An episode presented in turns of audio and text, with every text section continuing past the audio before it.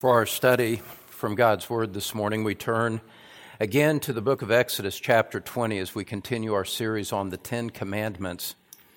And this morning, I want to take the time to just read all 10 commandments in verses 1 through 17 to reset the context, to impress us once again with the majesty of the Word of God, and then we'll proceed to consider the Again, the eighth commandment found in verse 15. Exodus chapter 20, beginning in verse 1. Then God spoke all these words, saying, I am the Lord your God, who brought you out of the land of Egypt, out of the house of slavery. You shall have no other gods before me. You shall not make for yourself an idol or any likeness of what is in heaven above, or on the earth beneath, or in the water under the earth. You shall not worship them or serve them. For I, the Lord your God, am a jealous God, visiting the iniquity of the fathers on the children, on the third and the fourth generations of those who hate me, but showing loving kindness to thousands, to those who love me and keep my commandments. You shall not take the name of the Lord your God in vain, for the Lord will not leave him unpunished who takes his name in vain. Remember the Sabbath day to keep it holy. Six days you shall labor and do all your work, but the seventh day is a Sabbath of the Lord your God. In it you shall not do any work, you or your son or your daughter, your male or your female servant, or your cattle or your sojourner who stays with you.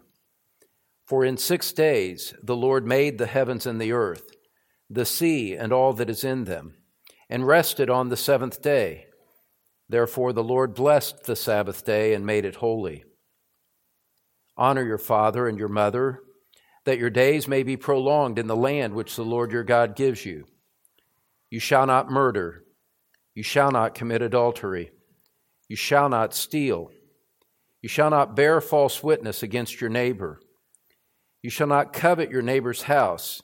You shall not covet your neighbor's wife, or his male servant, or his female servant or his ox or his donkey or anything that belongs to your neighbor. Now, we've gone through the first uh, 14 verses of those over the past few months. And now what the Lord has brought us to verse 15, which we know as the eighth commandment you shall not steal. And we opened our study of this uh, commandment last time, and we considered the uh, the context of, of this command against theft. We saw that God established work to be part of the created order. He established work for man from the beginning in the Garden of Eden. And his moral law here in chapter 20 call for men to work and to work hard. And we saw even from the principles of the New Testament that God calls for, for men and women to work and to work hard. It is, is part of what we are to do. God did not intend us to be creatures of, of leisure, just consumed with entertainment and the fulfillment of our carnal desires. He calls us to work. And as we consider the eighth commandment, you shall not steal, there in verse 15, we see that this is a commandment against that which would violate the created and moral and social order of God. Theft is a very, very serious sin. And so we look at it one more time just to see it there in verse 15. You shall not steal. Now it's very interesting when you contemplate this commandment to recognize that it, it establishes property rights. And it establishes even economic systems that are appropriate and inappropriate in the world. Before we get into that, to understand the scope of what this commandment means, we need to think vertically. We need to think about things on earth from the perspective of God. You know, you and I, we, we naturally think of our property rights. That's my stuff. Don't touch my stuff. Don't put your hands on what is mine, and I won't put my hands on what is yours. And we tend to think about it horizontally in relationship to one another. That's a completely inadequate way for us to think. there is a higher sense that prevails over such things. Psalm 24 verse 1 says that the earth is the Lord's and all it contains. Everything in creation belongs to God because He is the source and the sustainer of it all. And that means for you and me that all property on earth and everything that we have and call our own actually and ultimately belongs to God Himself. God owns it all. God has the authority over it all. He tells us how to handle it, how to handle what is, in a subsidiary sense, ours, and how to view what belongs to others. And so this is rooted vertically in the fact that God is the creator and sustainer of, of all things. In Him we live and move and have our being. And as a result of that, he has authority over everything. It all belongs to him. And he has the authority to tell us how we, not only what we are to do with it, but how we are to think about it and how we are to view things. This is a really important point, so much so that it's even in italics in my, in my notes. Not that you would know that. But what you possess in this life beloved, is not ultimately yours to dispose of in any way that you choose. You will give an account for it. God has given you a stewardship, some a little, some a lot, but God has given you a stewardship, and you will give an account to Him of what you have done, not only with your soul, but what, but with the skills and with the material things that He has entrusted to you. And all of a sudden, we're greatly, we're greatly sobered to realize that for all of the blessings that we enjoy in our Western culture, there will be an account that we each and individually give for what we have done with it. And the eighth commandment gives us perspective on those things. It's two simple words in Hebrew and yet, those two simple Hebrew words actually form an entire philosophy on national economic systems as well as personal behavior and our attitude toward our possessions. One theologian puts it this way He says, The Bible establishes a system in which property belongs to individuals not to the government or society as a whole. End quote. That's the only possible way that the eighth commandment makes any sense. You shall not steal because that belongs to someone else. Someone else has right and authority over it.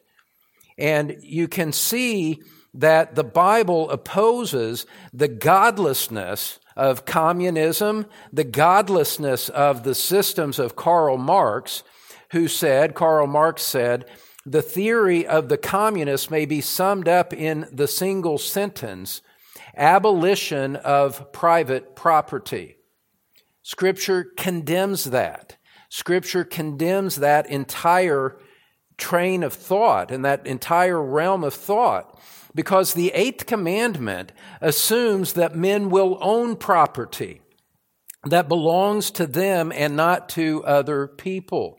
We're not going to take the time to look at all of the passages that will establish this, but the law codes in the book of Exodus and in the book of Deuteronomy assume that there will be private ownership of property and private ownership even of real estate.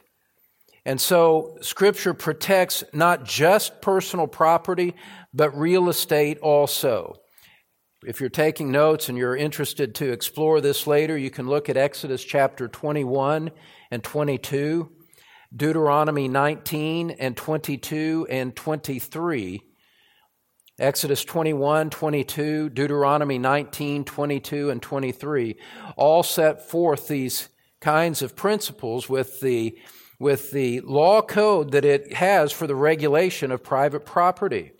What I would encourage you to do is to just step back and take and realize how breathtaking that is. that in the Ten Commandments we see not only that which regulates private morality, but establishes a direction for the way that national economies are to operate. This is the wisdom and the power of God, and it is the, the omniscience of the Holy Spirit who can express such far reaching truth in such a short little phrase, you shall not steal. Now, so let's, I want, I do want to show you just a couple of passages in Proverbs that, that build on this idea of private property. In Proverbs chapter 15, you can turn there, along with Proverbs chapter 22 and 23. Proverbs 15, you can get your finger there. I was speaking with our brother Kyle Reeder just a day or two ago, he was debriefing me on his time uh, at our church and in our pulpit. And one of the things that he commended you on that was an encouragement to him was exactly what you're doing right now. He said, Don, when I referred to a passage of Scripture, they actually turned to it in their Bible in order to read it along with me. And once they had read it, they looked back up to me to pay attention. And, and that's exactly the way it's to be. We, we point you to the scriptures so that you can read them for yourselves, so that you see it and don't simply take my word for what scripture says, but you see it in the Bible for yourself. There's something very profound and very significant about that because it's, it's training you, it's helping you to understand over the course of time that the Bible is the authority. Scripture is the authority, not the mere words of man. And so, as we turn to Scripture, we find what the ultimate and final authority is. And it doesn't matter that politicians might favor, for example, public ownership of different things. Scripture speaks to a different kind of system. And so, Proverbs chapter 15, verse 25, speaking about land rights, says, The Lord will tear down the house of the proud, but he will establish the boundary of the widow.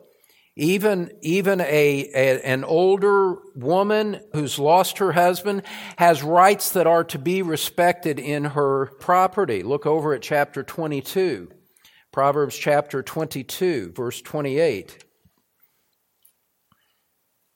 Proverbs chapter 22, verse 28.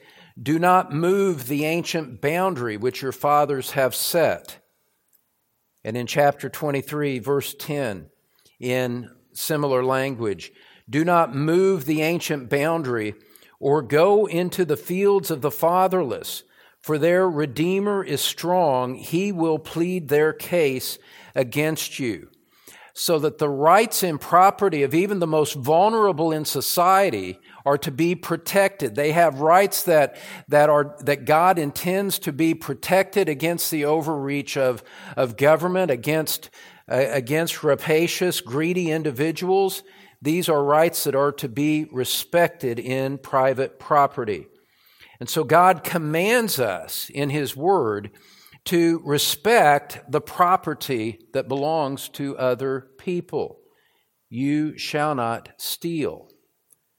One pastor put it this way stealing is a sin against God, vertically speaking. That's my commentary. Stealing is a sin against God because it takes what He has provided to someone else.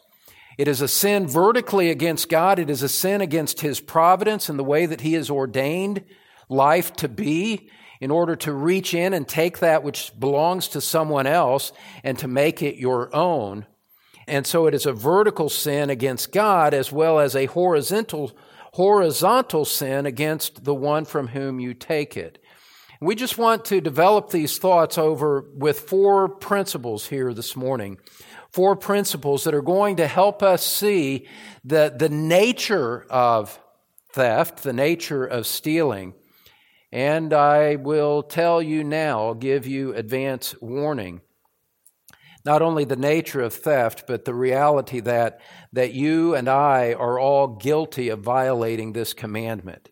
You might think that you have not done so, but it's only because you viewed things from a, a narrow perspective and lowered the standard to that which you are able to keep. When we see Scripture and we understand the implications of Scripture, we realize once again that this single commandment alone is enough to condemn each and every one of us.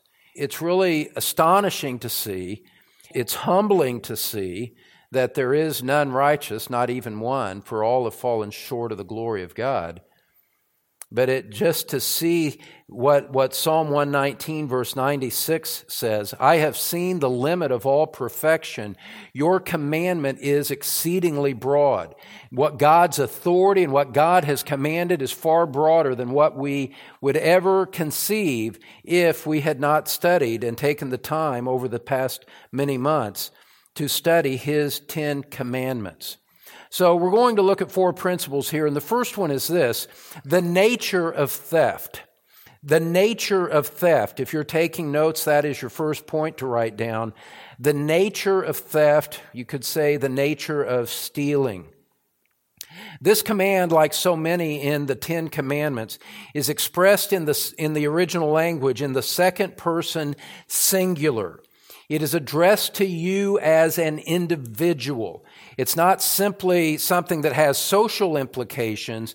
It goes directly to the matter of your heart in ways that are so far reaching. I'm, again, I just feel the, the weight and the privilege of being able to open God's Word to you. It is addressed to you as an individual. That heightens the personal responsibility that you bear as you, as you come under the authority of God's Word here recognize that God is speaking to you. It's, there's no need to think about what God might say to someone else, to the person sitting next to you, to the person who has violated your property rights. No, He's speaking to you. God is speaking to you, and you are to heed Him through His Word rather than try to shift blame to someone else. The Ten Commandments are not something where any of us should say, Oh, I know who needs to hear this, or I, I know that I, who I need to give this message to. If that's your first response, you're missing the most basic aspects of grammar about the entire passage. God is speaking to you saying, You shall not steal. And so that's very important. It's also important to realize that the, the prohibition is absolute. The idea is that you are never to do this. Not a single time can be excused or, uh, or, or acquitted apart from our Lord Jesus Christ. There is, there is guilt attached to every single violation of this because you are never to do what this commandment prohibits. And so, what about this word steal? What does it mean? Well, one Hebrew lexical resource defines the underlying word in this way to steal is to take that which belongs to another without his consent or knowledge. It refers to acts of theft that are done in secret. And so the, the word of God comes and it, it examines not, it examines far further than what men can see. It pierces into your private thoughts, into your private, there is no hiding from there is no hiding from the authority of this commandment. And so to steal is simply to take something that does not belong to you. That's the nature of theft.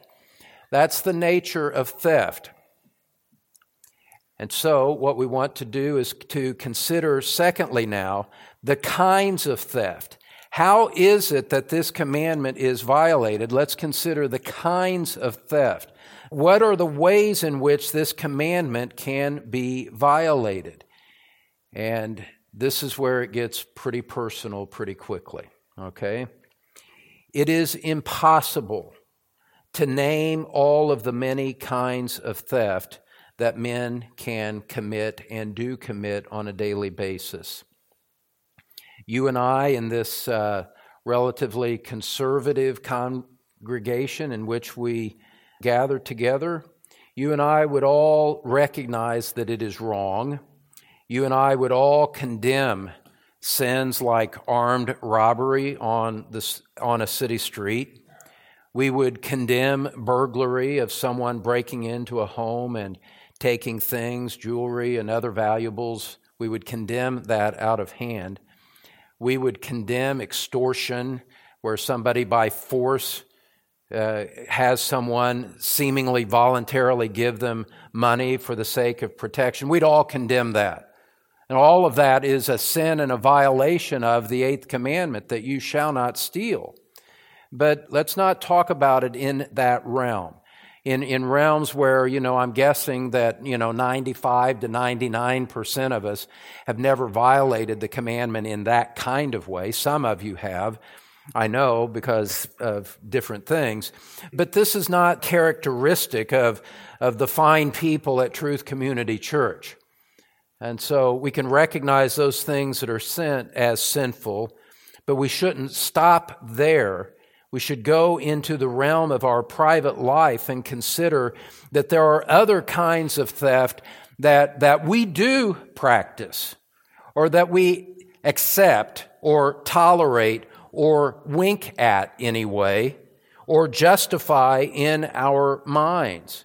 And so let's just go through those things of which, uh, you know, which come a little bit closer to our personal lives. And uh, as my friend a long time ago said, that, that gets into our kitchen, dear Francis, who's now in heaven. Think about this.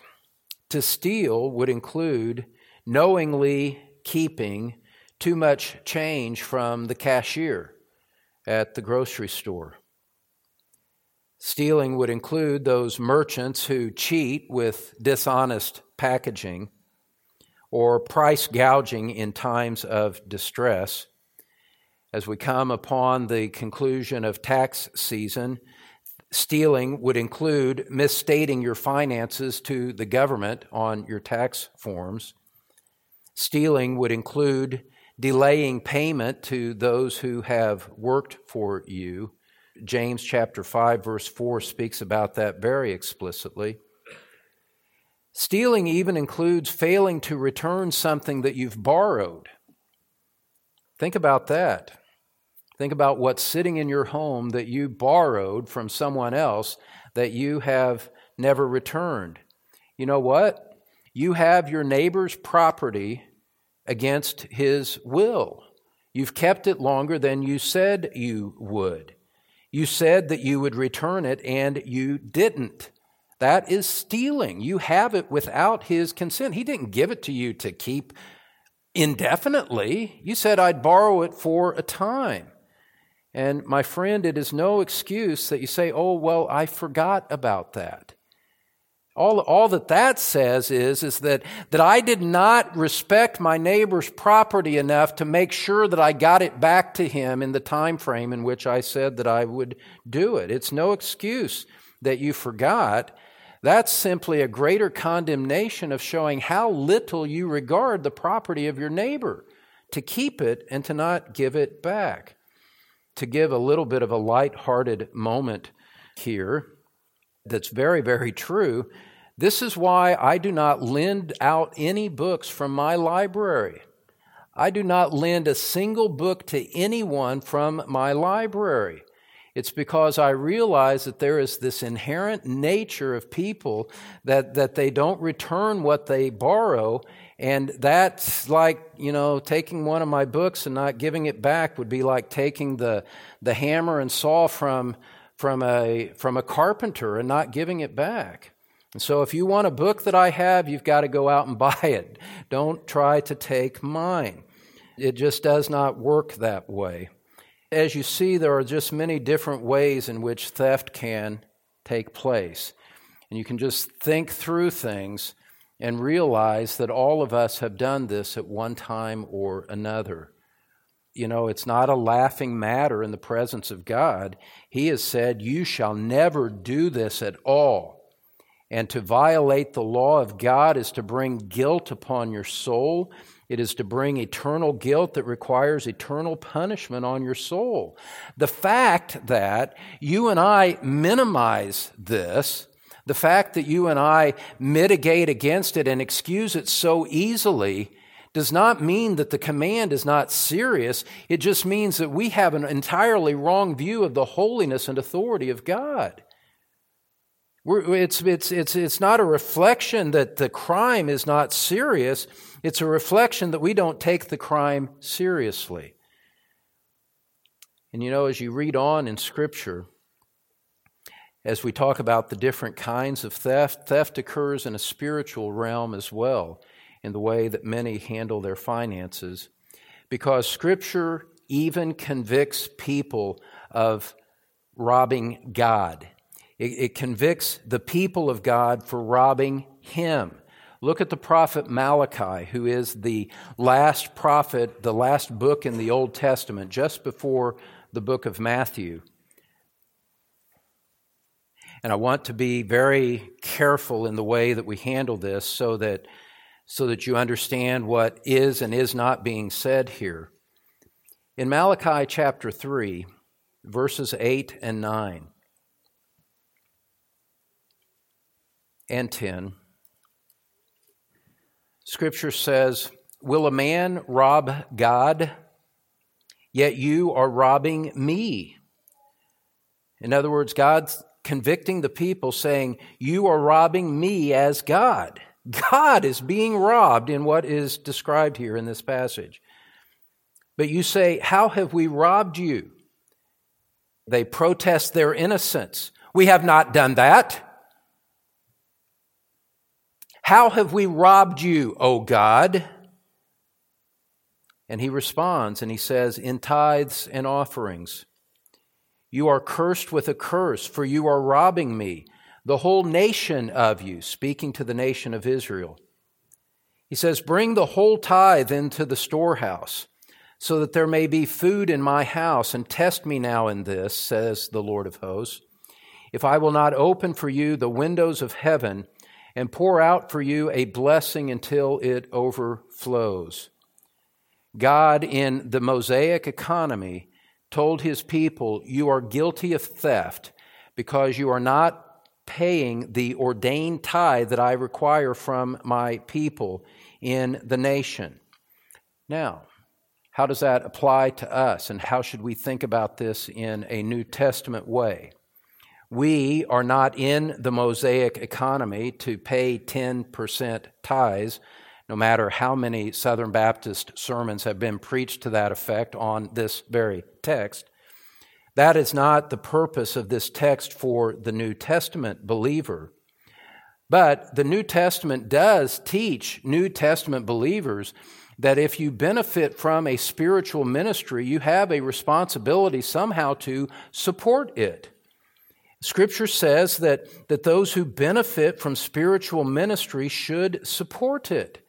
Now, before I make my next statement, I want to clarify something very important so that you know from which I speak and the perspective from which I speak. I do not ever see the contribution records to Truth Community Church. I never have, I never will, I don't have access to that. I have no idea at all who gives and who doesn't. Okay? This isn't based on a prior review of, of, the, uh, of the corporate records of Truth Community Church. I can say this, though, that it is an established fact that most professing Christians give nothing to support the church that they attend. They, they, they come and they take from the ministry, they, they receive the ministry which churches gladly give to them, but they take and don't give back with the corresponding spirit in which it is given to them. They, they receive it, but there's nothing coming back the other way even though that scripture in the New Testament in 2 Corinthians 8 and 9 are very clear on these kinds of matters. And in the spirit of the this text from Malachi, in the spirit of the New Testament, we see that this is a form of theft to come and to take without recognizing and without acting upon the corresponding responsibility to support that from which you are benefiting from. Now, look, I'm perfectly content to just let the Lord and the Holy Spirit just deal with each one of you as, as He sees fit. I'm not, I'm not asking for more contributions to Truth Community Church by, by mentioning this. Our church is blessed financially, and we're grateful to God for that and thankful to those of you that support the ministry that help make that happen. So this has nothing to do about finances at all. This has nothing to do about the economic status of Truth Community Church at all. This has everything to do with your vertical responsibility before God to not be a thief. This has everything to do with recognizing spiritual responsibilities that come from associating with and receiving ministry from a spiritual work that advances the gospel of Jesus Christ. And so there are diff- many different ways for theft to occur. And it's okay. I, I, I you know, look, I have, I, I have a perfectly clear conscience for having just stepped into everybody's kitchen on these very practical matters. Because my responsibility is to, is to bring forth the fullness of the Word of God, not to worry about how it might offend men or women whom it convicts. And so we've seen the nature of theft it's to take something that doesn't belong to you in very basic forms. The kinds of theft can go from all the way to violent robbery to, you know, the way a Christian handles his finances in relationship to the people of God. It's pretty far reaching. But the Word of God, as we've seen many, many times, the Word of God applies to the heart. What is it in our hearts? What is it about our inner man that would make us a thief? Why is it that we would not naturally respect what others have? Why is it that we would not handle the things that God has given us in a way that He's commanded us to do, in a way that pleases Him, when it's all laid out so plainly in Scripture? Why would we not naturally do that? In other words, so point number three here the motives for theft the motives for theft. What motivates a thief? Why does a man steal in the manner in which we have spoken about here? Why asks, What is in his heart? The question why asks, What is in his heart that makes him act in that way or to fail to fulfill responsibilities in a way that he becomes guilty of being a thief? Well, Phil Johnson suggests three different heart sins, three different heart sins that would explain the motivations for theft of the very broad kind of which we're talking about here. The first one is this it is unbelief. It is unbelief. People do these things because they do not trust God to provide for them. They do not trust God to provide for them. You can see this illustrated by the people of Israel when they were in the wilderness. They repeatedly grumbled that they would die in the wilderness because they did not have meat or they did not have water. They had a grumbling disposition against their economic circumstances because Scripture in both the Old and New Testaments condemned them for their unbelief in trusting God to take care of what they actually needed.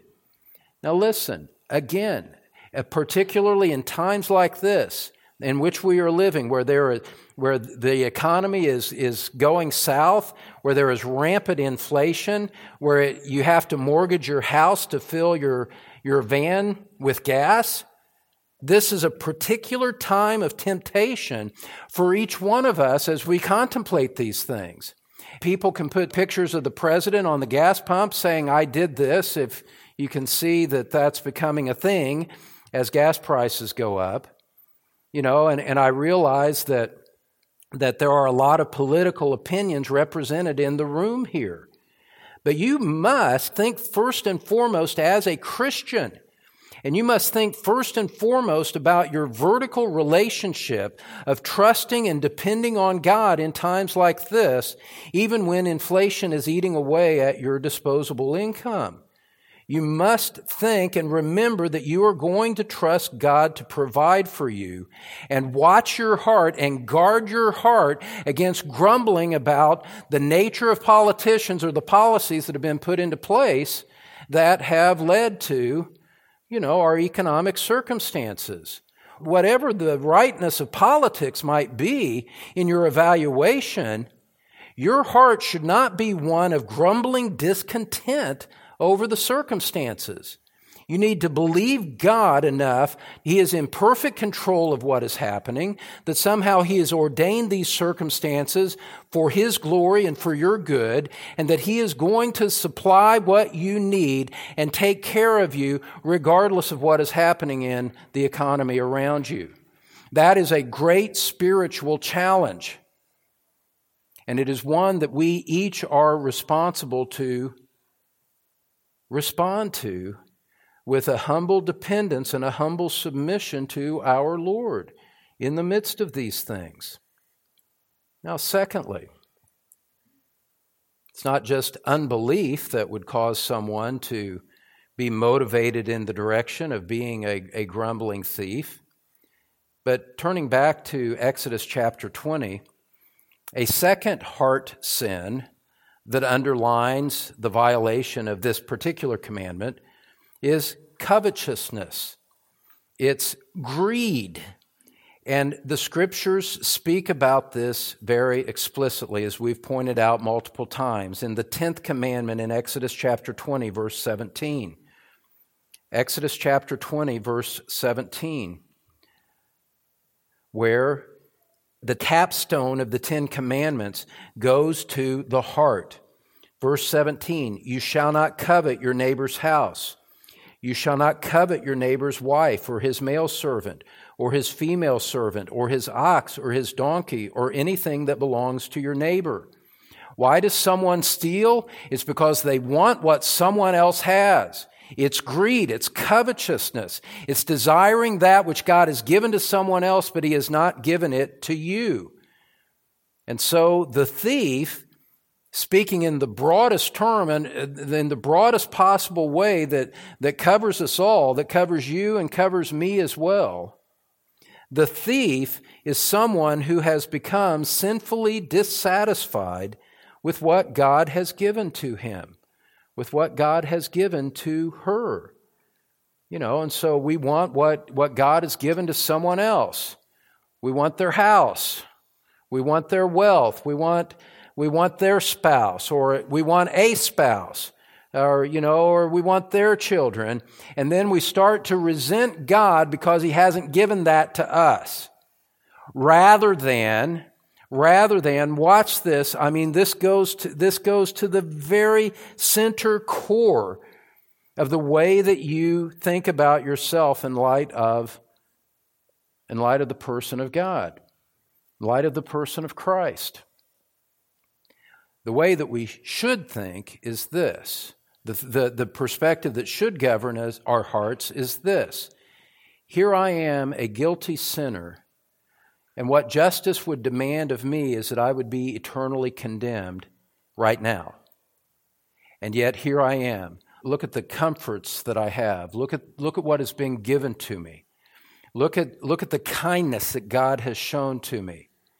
I am so grateful and so thankful that He has given to me what I, what I don't deserve, and He has withheld the judgment from me that I do deserve and you dwell in a realm of, of, of spiritual satisfaction and contentment because you recognize that God has been far more good, far better, far more gracious to you than, than, than you deserve rather than resenting the fact that you look out horizontally and you say, I don't have everything that I want, and therefore I am dissatisfied. That is the heart of rebellion against God. That is the most defiant attitude and perspective with which to live life is to be one who is discontent with what God has given to you. Whether it's relationally, whether it's materially, whether it's spiritual opportunities of service, whatever it might be, you and I have a responsibility before God to be content with what He has given to us, to be thankful to Him, to be thankful in all things, as Scripture so repeatedly tells us to do, rather than being these discontent, dissatisfied people. You know, dissatisfaction, greed, discontent, the, it, it's, the, it's, the, it's the mother of all kinds of sin. It gives birth to all kinds of wickedness. And until we deal with our covetous hearts at that kind of level, we have not really begun to face up with how deeply we are sinners in the presence of God. Colossians chapter 3 5 says this. Listen to this. So convicting. We're talking about idolatry here ultimately. Colossians 3 5 says, Therefore consider the members of your earthly body as dead to immorality, impurity, passion, evil desire, and greed, which amounts to idolatry. Colossians 3 5. And so, this is all very convicting. And we can't just brush that off with a simple dismissal or a simple wave of the hand and say, well, it doesn't matter. Look, I realize that the things of which we're talking about here today don't matter to men, but beloved, that's not the standard. This matters to God, or He wouldn't say it so clearly, so repeatedly, so often in His Word. God looks at the heart, God looks at what's going on in your heart. And if there is grumbling discontent in your heart over circumstances, over politics, over whatever it might be, then, then you are guilty of sinning against God and you're guilty of sinning against this eighth commandment you shall not steal. Because the positive, put it this way, the positive dimension of the eighth commandment, you shall not steal, the positive dimension of it is you shall be content. You shall be content with what the Lord has given you so that you don't even desire to take what He has given to someone else. The third heart sin that leads to theft is laziness. There's unbelief, not trusting God. There's, there's covetousness, discontent. Thirdly, there is the matter of laziness. We looked at this passage last week, I believe, but we'll go there again. Proverbs chapter 6, after the book of Psalms. Proverbs chapter 6.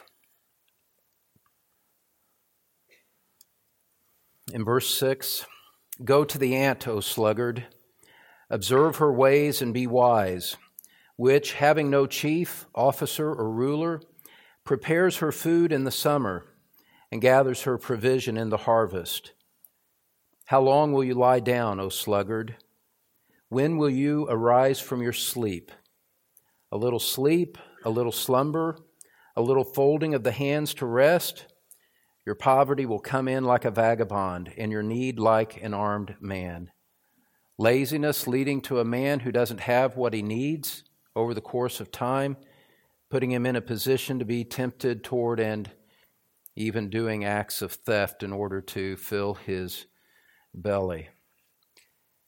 Beloved, this is all weighty. Unbelief, covetousness, and laziness are not sins to excuse. We should not excuse ourselves of these kinds of heart sins because Colossians verse 6, Colossians 3 verse 6 goes on to say after commanding us to consider our earthly body dead to these matters including evil desire and greed, it goes on to say in verse 6, for it is because of these things that the wrath of God will come upon the sons of disobedience. The wrath of God will come upon men for the very kinds of sins of which we are discussing here. And I get the fact that there is nothing in the world to warn you about this. There is nothing in the world, there is nothing in the course of political discourse or conservative news programs or liberal news programs that speak about these kinds of matters to warn you about the spiritual dangers that it creates. But Scripture is explicit on these matters. And there is no excuse for anyone who has had the Bible open to them to persist in these sins and, and think that God will simply disregard and overlook it. That's not the case. The wrath of God will come upon the sons of disobedience who are guilty of these kinds of internal and external sins. Which leads us naturally into our fourth and final point here this morning the condemnation of theft. The condemnation of theft. We've seen in verse 15, you shall not steal. We've seen in Exodus 20, verse 17, you shall not covet. We see that this goes to the matter of the heart. With that in mind, look over at the book of Hebrews, chapter 13. Hebrews chapter 13.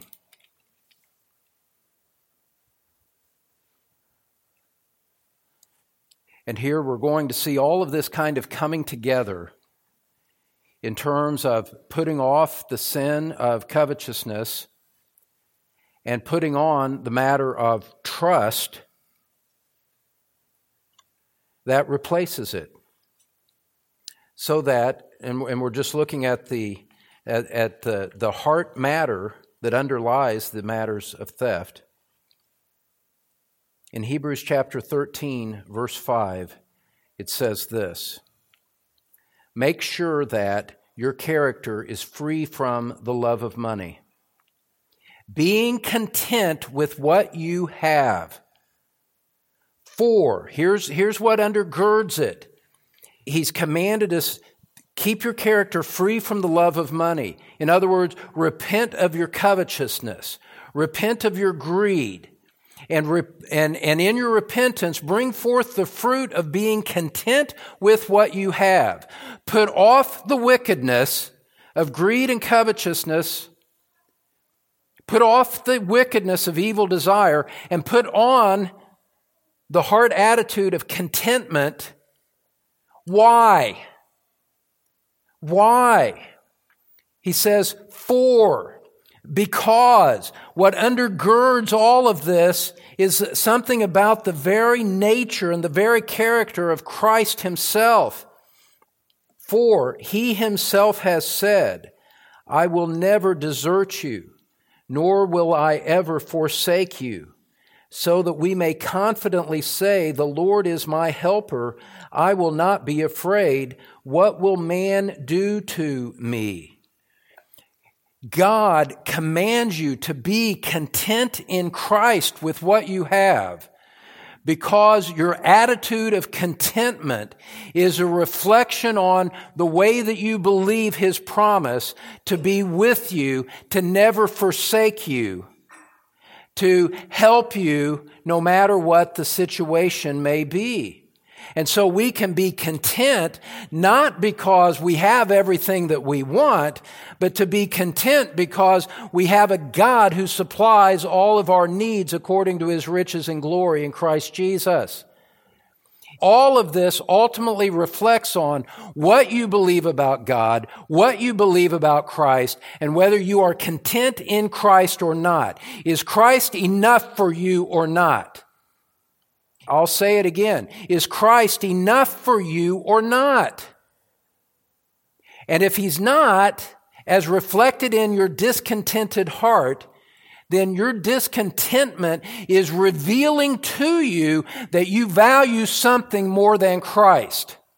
And that is why Colossians 3 condemns it all as idolatry, because you are to have nothing in your life that is more important, more precious to you than the Lord Jesus Christ. And whatever you're discontent over, your discontentment is a symptom that is leading you straight to what you value more than the eternal Son of God. Your discontentment is showing that you do not accept and believe and rest in the perfect sufficiency of the Lord Jesus Christ. That to have Him is to have everything, regardless of what you might lack in life. And so,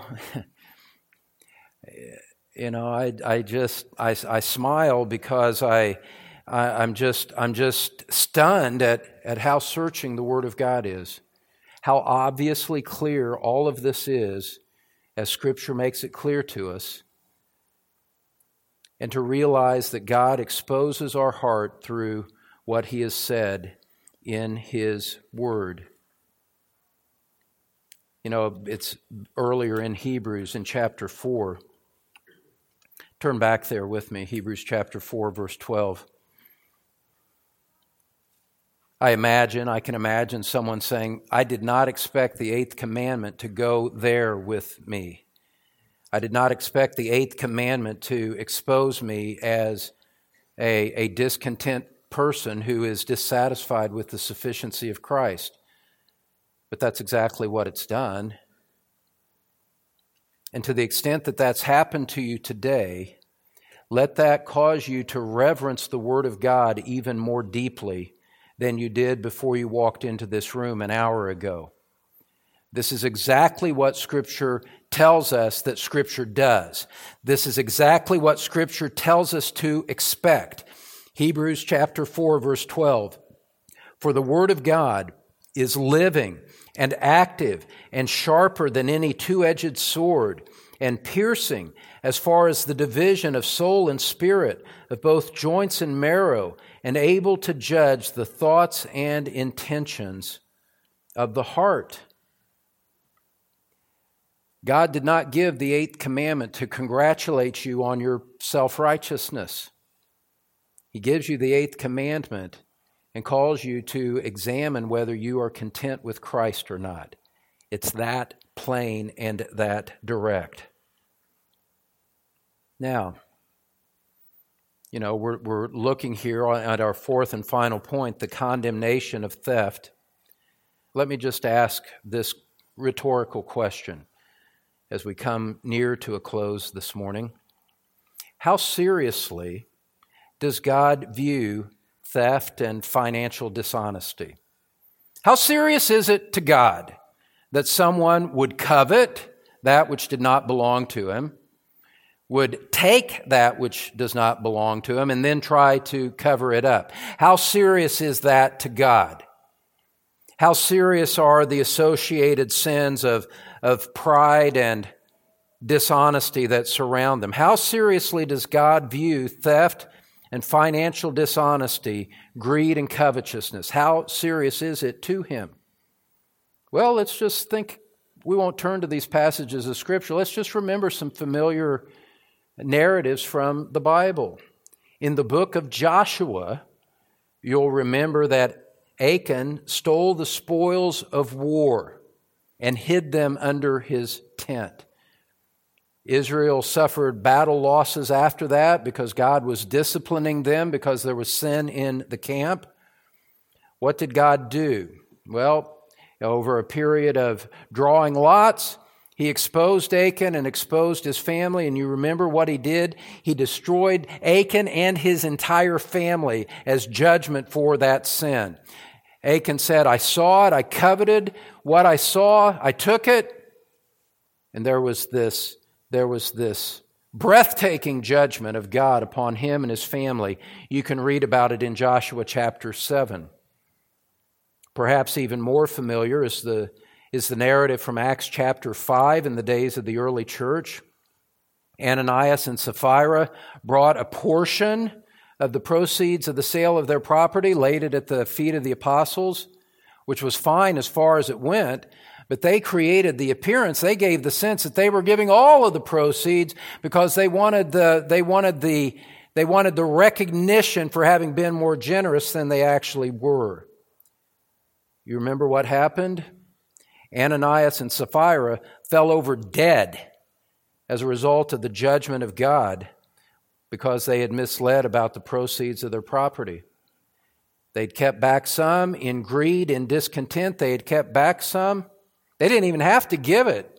Their sin was in their desire for pride, their desire for recognition, and greedily holding on to it and wanting credit for not being greedy. God judges them. They fall down dead. People died for this, in other words. But then there's even more than that. There's even more than that. There are the broader statements of Scripture and the didactic parts of Scripture. Look at 1 Corinthians chapter 6. 1 Corinthians chapter 6, verses 9 and 10, in some ways, this text has become the kind of a go to passage to talk about sexual sin in our society. And it is that, but it is more. 1 Corinthians chapter 6 verses 9 and 10. This is a warning about sins that will keep people out of heaven and send them to hell instead. And keeping in mind everything that we've seen, all the dimensions that we have seen about the violations of the eighth commandment, all of the violations that, that theft and a, a covetous heart bring about, keeping all of that in mind and recognizing that all of us are, in one way or another, stained with this kind of guilt. Verse 9 of 1 Corinthians 6 Do you not know that the unrighteous will not inherit the kingdom of God? Do not be deceived. We are warned because people will excuse these things, justify themselves, and think that they are okay and justify themselves before God when they are not justified before God at all. And so he says, don't be deceived on this most important point. You are subject to, you know, there, there will be teachers who tell you peace, peace when there is no peace. And even worse, your lying heart will lie to you and tell you that you are okay when you are not okay before God. You are not righteous before Him, even though your heart tries to tell you that you are. And so, by the Spirit of God and by the Word of God, we see what God Himself says about it. He says, Do not be deceived. Put your mind in the realm of truth and believe the revealed truth, not what you feel about it. Do not be deceived. Neither fornicators, nor idolaters, nor adulterers, nor effeminate nor homosexuals, nor thieves, nor the covetous, nor drunkards, nor revilers, nor swindlers will inherit the kingdom of God. Thieves do not go to heaven. Unforgiven thieves do not go to heaven, beloved. And here we are under the, under the weight of a commandment that has convicted us all of being thieves in one way or another. The situation is desperate. What are we to do? Well, praise God for His mercy Praise God for the work of the Holy Spirit in the heart of the Apostle Paul as he directed him to go on to say this and to not leave it at verse 10, but to go on and say in verse 11, here is the only place of hope and redemption for those who feel the weight of condemnation. There is hope for a thief, but it's not in denying your crimes. There is hope for a thief, but not in, not in the hope that God will simply not bother with his judgment. No, God will uphold his justice. The hope is found only in the Lord Jesus Christ. As Paul writes to these Christians and assures them, in verse 11, he says, And such were some of you, past tense. You used to be like this, but you're not anymore. Something has happened, something has changed. But you were sanctified but you were justified in the name of the Lord Jesus Christ and in the Spirit of our God. The only hope for a thief is to look upon Christ and to call out for Him for mercy, to ask Him to forgive you for your great sins of dissatisfaction and covetousness and taking things and to ask Him to forgive you for that, to wash you and to cleanse you as one who is unworthy and appealing solely to mercy. And Scripture says that Christ delights to save sinners who call out to Him like that. Look at Luke chapter 23, and we're closed with this passage. Luke chapter 23. You know, one of the really wretched things about inadequate presentation of the gospel that just wants people to what tries to force people into a decision, get them to pray a prayer and then move on, and you know everything's fine no matter how they live afterwards. You know, and just just reducing the gospel to reciting a prayer that someone gives to you and thinking that you're saved because you prayed a particular prayer. It minimizes all of this. It minimizes all of the guilt. It minimizes all of the minimizes all of the work of Christ on behalf of, of sinners.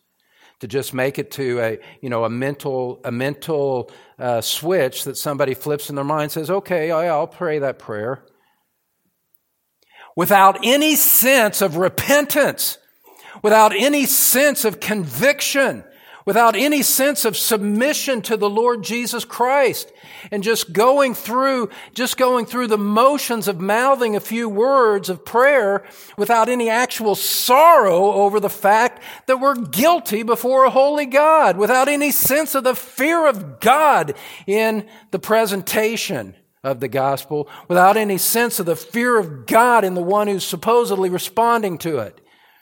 There is no excuse for that. If you understand anything about the seriousness of the law of God, the seriousness of the judgment of God, the wonder of the grace that is offered in the gospel of Jesus Christ, if you understand anything like that, it can't be something that you kind of take or leave. There's a profound response of repentance, a profound response of turning to Christ, a profound trust in Him that is what the Spirit of God genuinely works in the hearts of those that He's drawing to Christ. And to just treat it superficially as trying to push people into a decision that they're trying to make, and, you know, as long as you get a decision in a moment, everything's fine after that, that's a total distortion of the gospel of Jesus Christ. You see that reflected in this account of the repentant thief on the cross. Luke 23, verse 39. You remember it well, but this was a thief that was hanging before Jesus. Verse 39 one of the criminals who were hanged there was hurling abuse at him, saying, Are you not the Christ? Save yourself and us. But the other answered and rebuking him said, Do you not even fear God? You see the fear of God? This man was being crucified. He was nailed to a cross like Jesus was. And he's under the conviction of the fear of God. Do you not even fear God since you are under the same sentence of condemnation? And we indeed are suffering justly, for we are receiving what we deserve for our deeds. He takes responsibility. He agrees with the sentence of God upon him. I am condemned and rightly so. That is the mark of someone who is truly having the Spirit of God work in his heart. It's the mark of someone truly coming to Christ who says, not only, not only am I not righteous, I deserve the judgment of God for my crimes against him. In my heart, and in my body. And I ask you here in all love and earnestness for your souls, knowing that we may not see each other again. We don't know. I ask you whether you have responded to Christ on those kinds of terms, under that kind of conviction. I fear God. I am guilty. I des- justly deserve his punishment. If he sent me to hell, he would be right and just to do so. There is nothing in me to withstand or to turn back the judgment of God. Have you responded to Christ like that? I ask you. And along with that, that repentant spirit with the faith that this thief also showed. This man has done nothing wrong. Verse 42, and he was saying, Jesus, Jesus, remember me when you come in your kingdom. Jesus, Jesus, I make no plea of my own righteousness. I don't protest that your standard is too high. I don't protest that I'm not such a bad person. I don't, I don't argue that I'm better than someone else. I, I forsake all of that. And all of my plea and all of my hope is simply this. Jesus, remember me. Remember me. Remember, we said second person singular at the start of the message. It's directed to you. Then the cry of repentant faith likewise has to come from the bottom of your heart. Just as the commandment has convicted you to the bottom of your heart, the cry of repentance has to come from the bottom of your heart. It says, I am guilty, and Jesus, remember me when you come in your kingdom. Like the tax collector in Luke 18, it's the same spirit. Be merciful to me, the sinner. Is that your heart? Do you acknowledge your guilt with sorrow? Do you turn to Christ alone? And have you turned to Him? And is your life somehow bearing fruit of a genuine repentance? It's not superficial. It's not something that you pray once and forget about. That's not true conversion. Is your heart cry, I deserve judgment. Jesus, remember me when you come in your kingdom. Let's pray together. Father, we thank you for the convicting work of the law of God. We pray that it would be the tutor that you would use to lead many to Christ as a result even of what we've heard here today. We thank you that Jesus Christ receives and forgives sinners. He receives and forgives sinners. He receives and forgives thieves and covetous, dissatisfied, disgruntled people just like us, just like you my friend in the audience, just like me. Lord, remember us when you come into your kingdom. We pray in Jesus' name. Amen. Thanks for listening to Pastor Don Green from Truth Community Church in Cincinnati, Ohio. You can find more church information, Don's complete sermon library, and other helpful materials at thetruthpulpit.com, teaching God's people God's Word.